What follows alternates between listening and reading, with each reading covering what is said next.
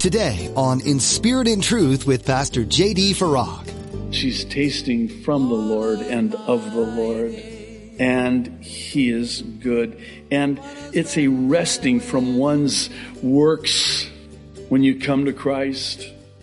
There's no more works.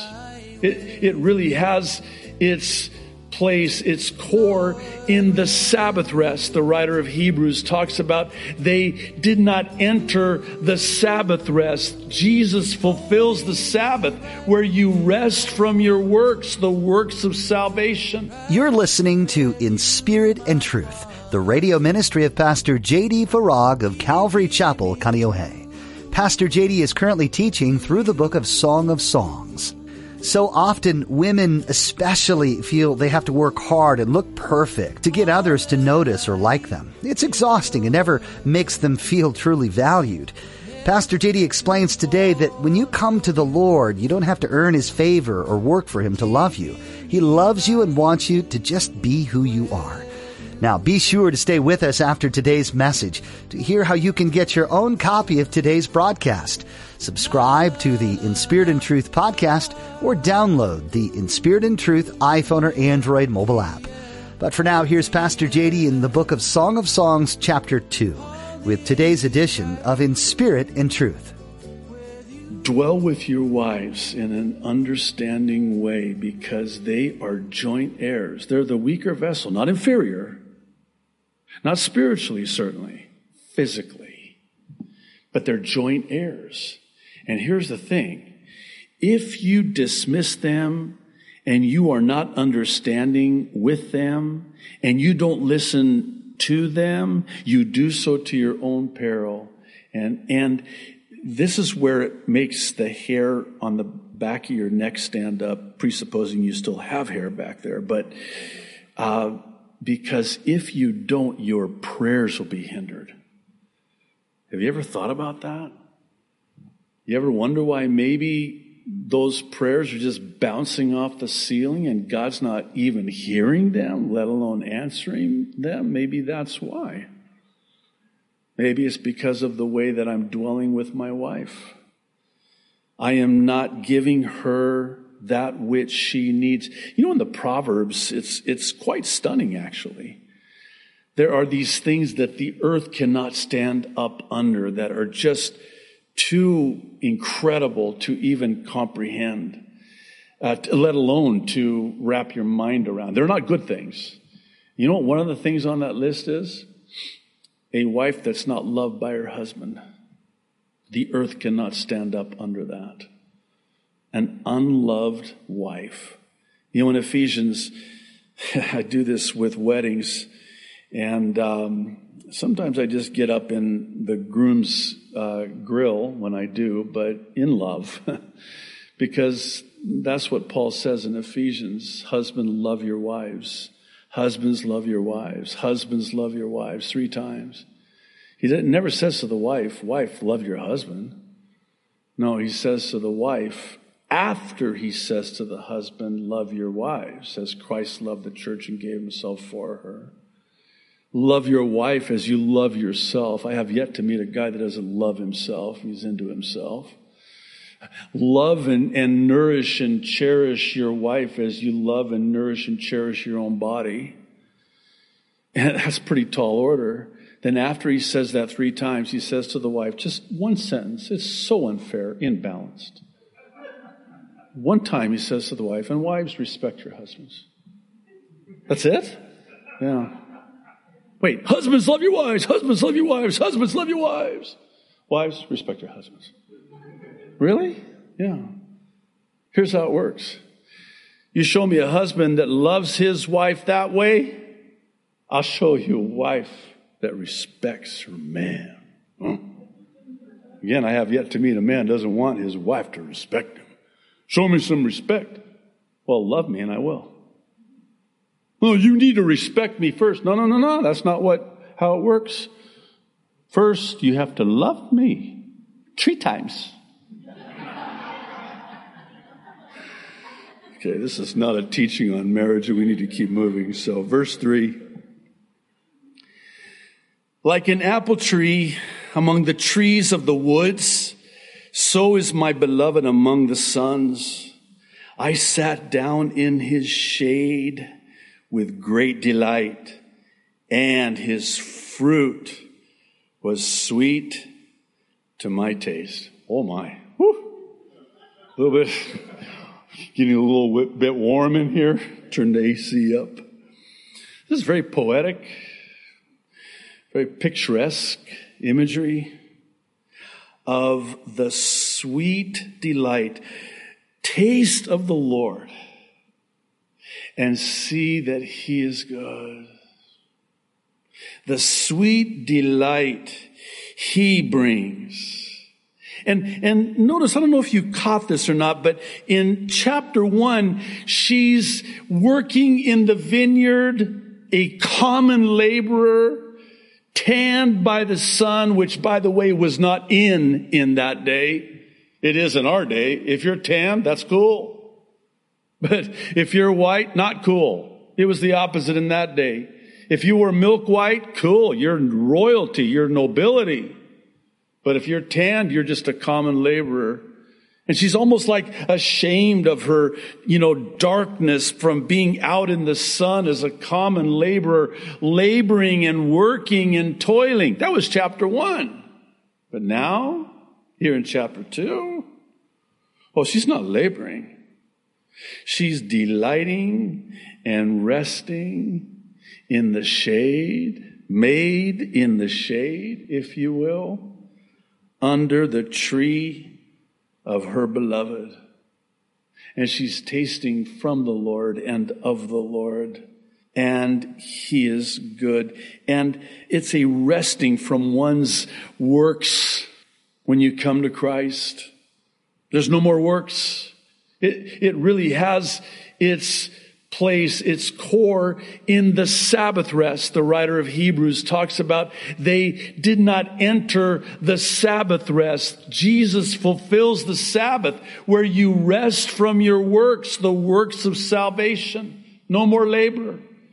No more works. You're saved by grace through faith. It is the gift of God. It is not of works, lest any man should boast.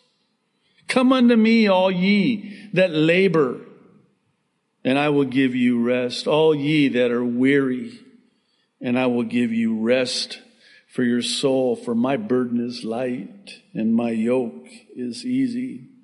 Verse four, he brought me to the banqueting house and his banner over me was love. Now here, there's this picture painted of the groom, the bridegroom, not being ashamed of her. Rather, he publicly presents her with a banner of love over her. That's another thing, husbands. We'll kind of go back and forth again here. Hope you don't mind. But your wife, husband, needs to know that she is prized in your eyes. You hold your head up high when you walk with her. You're just so in love as a covering over her. Publicly as a banner would declare, I love her. That's what she's saying here. Verse 5 is interesting. You're going to have to bear with me on this one. Sustain me with cakes of raisins. Refresh me with apples you want to know why? Here's why. For I am lovesick. Oh my goodness. I'm just, you know how it is? There's actually a neurological dynamic. This is a thing. Being lovesick. It's a, it's a hormone in the brain that is released when you're in love. And that, and it just makes you just, I mean, you know, crazy. You're just like, you know, you can't think of anything else. You, you can't eat. You, know, you just don't have an appetite. I mean, you're sick in love. And it lasts for a little while. Not very long. It's a, it's a new love. I hate to say it like this, but I guess the world referred to it as puppy love, where you're just so in love. I mean, you're, you're sick. You can't even be around a person that's in love. I mean, you can't even really have a conversation with them because they're just like, right? That's what she's talking about. It's being so in love, love sick, that you're enraptured in love and so much so that there's this physical, even neurological effect by the intensity of it. And this is God given, nothing wrong with it.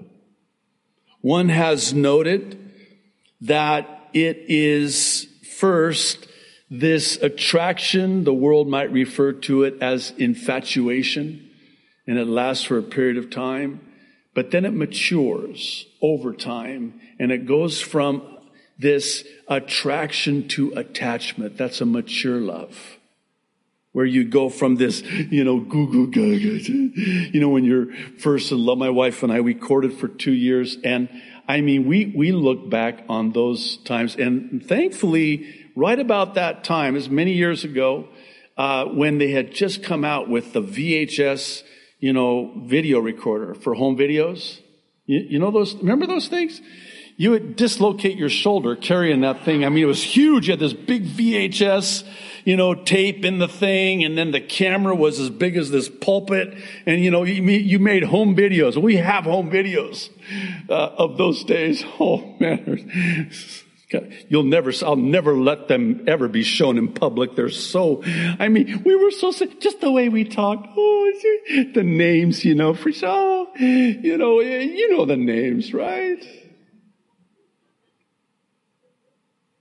Cupcake. I'll let you fill in the blanks. That's what she's talking about here. Just so intense, the love. Well, let's take it into the arena of our love for the Lord and the Lord's love for us. That's the kind of love that we have for the Lord. We, when you first came to Christ, do you remember that? You were so in love you were lovesick. I mean, it's all you could talk about, all you could think about. Somebody tried to talk with you, all you could talk to them about was Jesus. You had no theology. All you could say was, Jesus is real. I love Jesus. Jesus loves me. Jesus is real. Jesus is real. He loves me. He loves you too. Oh, I love Jesus. That's it. You're lovesick. And then you mature in love. I, I want to mention this just kind of parenthetically because it's kind of an issue. I remember years ago hearing a Bible teacher say, if you're not as on fire for the Lord today as you were when you first got saved, you're backslidden. I thought, hmm, wait, no. I, I love the Lord more than I did when I first got saved. I'm, I'm not backslidden, but I'm not as goo goo gaga as I was back then either. And then what the Lord ministered to me was, that's, that's possible that you can be backslidden, but the love that you have for the Lord, well, you, it matures. Just like in the marriage relationship. Could you imagine if being married for 32 years, my wife and I still talk like that? They would, they have clinical terms for that. I mean, they would, we would, I, they would think we were, well, I'll just let you just use your imagination. Could you imagine 32 years? You're still talking, no, our love has matured over the years. And so too does our love for the Lord mature over the years as well as you mature in Christ and grow in grace. Verse 6 I'm not going to spend too much time here. You'll see why here in a moment. His left hand is under my head, and his right hand embraces me. Now, this is pretty intimate. Now, she says it very discreetly, yet very intimately, but it is a beautiful description of being alone with the one you love, in the loving embrace of your lover. Verse 7. Now we kind of turn a corner here. She says, I charge you, O daughters of Jerusalem, by the gazelles or by the does of the field. Do not stir up nor awaken love until it pleases. Okay. We need to talk about this, all right? Now, there are a couple of thoughts. The first one, I think it has merit. But the thought is, is that do not disturb me when I'm with my lover. You don't, when you're with the Lord, you don't want anything to interrupt. You don't want anything to distract. You don't want anything to disturb. Do not disturb love. Do not disturb us. You put the do not disturb sign on the door. Actually, I, I actually have this and I don't have a patent or a copyright on it. You're more than welcome to replicate it if you want. I have a sign and it's on a hook. It goes on the doorknob and it says this, the last person who knocked on this door is still missing. It's a deterrent. Translated, do not disturb. Don't even think about it. This is our time. Alone. No kids. No kids. Do not disturb. That's a thought. And surely it has merit. However, it's the second thought that I think is more applicable. It's saying, do not enter the marriage bed unless you're a virgin. Do not awaken, do not stir up sexual desire until it's time. Save it for marriage. Do not engage in premarital sex, sex outside of marriage, sex before marriage. And please hear me on this and don't misunderstand me. This is one of those places where we do err greatly interpreting it as don't do this because I'm God and I said so. No. This is a loving heavenly father that says, don't do this because if you do, it will bring such heartache, such heartbreak. I have your best interests at heart. You know, there are studies, and these are not Christian studies, and they have found when it comes to women, particularly women back in the 60s, you know, free love. And well, they, those girls grew up and had girls. And without exception, what was expressed, not Christians, what was expressed was the utter and total regret of having done what they did in promiscuity sexually because of what it did. See, the enemy comes to steal, kill, and destroy. And there's nothing more that the enemy wants to do than to destroy the sexual relationship between a husband and wife. And that's how he does it. Well, Pastor, you're kind of depressing me here because this, this, this isn't the real world. Well, that's a problem, isn't it? Well, what are you saying? I mean, so, you know, I blew it. I mean, Too late.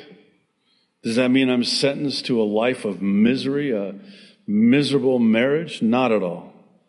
God is a gracious God. He restores the years that the locusts have eaten. God is a merciful God. God is a restoring God. And He can certainly restore that. But God wants to spare us of that. See, when you engage in a sexual relationship before marriage, you stunt the spiritual growth in that marriage. Because see that, that part of the relationship is so intense that it just, it puts everything else out to bay. Because now that becomes the central focal point of the relationship you don't communicate anymore because now you've you've opened up that part of the relationship before uh, marriage. You know, my wife and I we courted for two years. I know courted is a foreign word to many young people.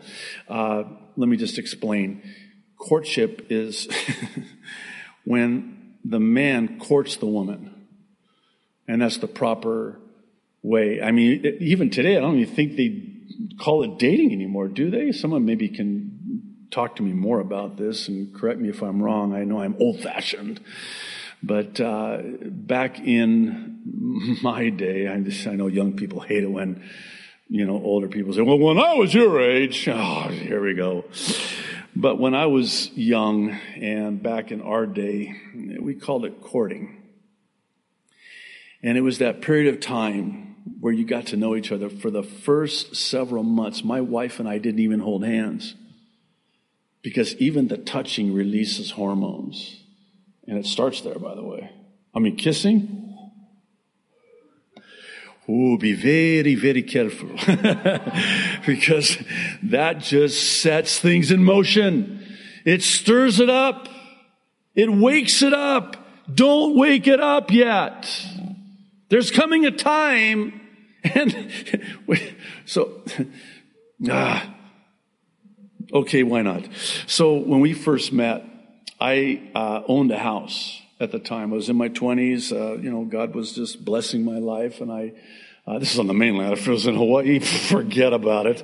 But anyway, on the mainland, real estate was inexpensive. I actually was able to buy my own house. And um, when we started courting, we would not go back to my house because that was the danger zone.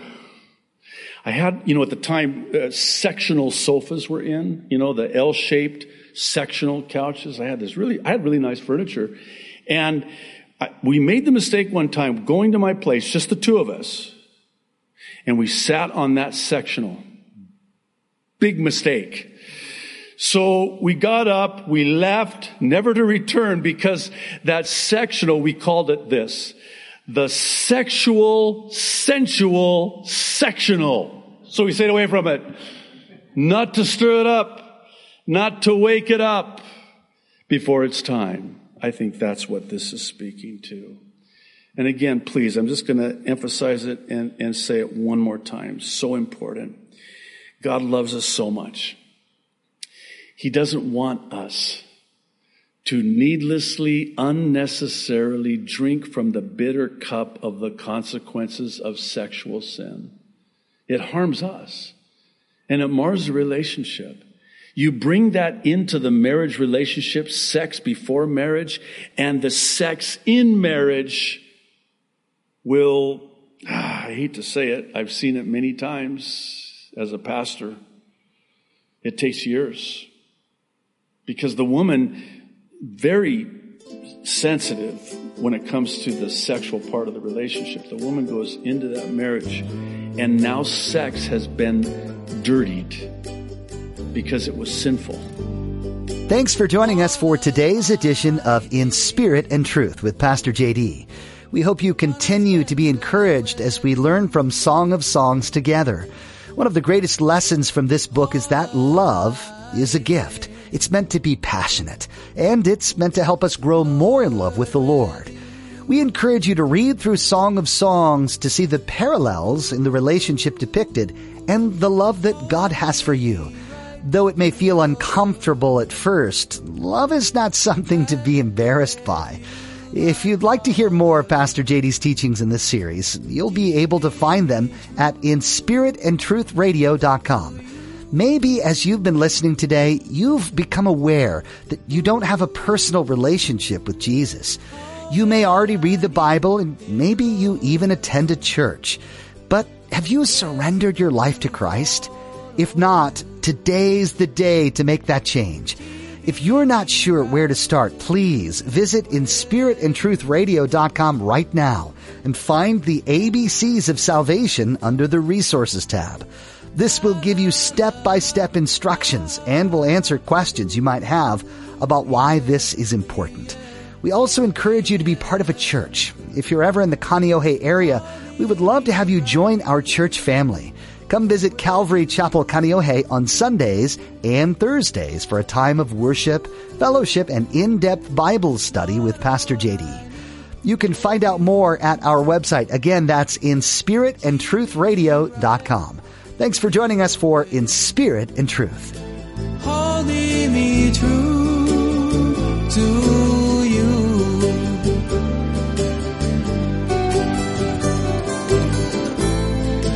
La la la.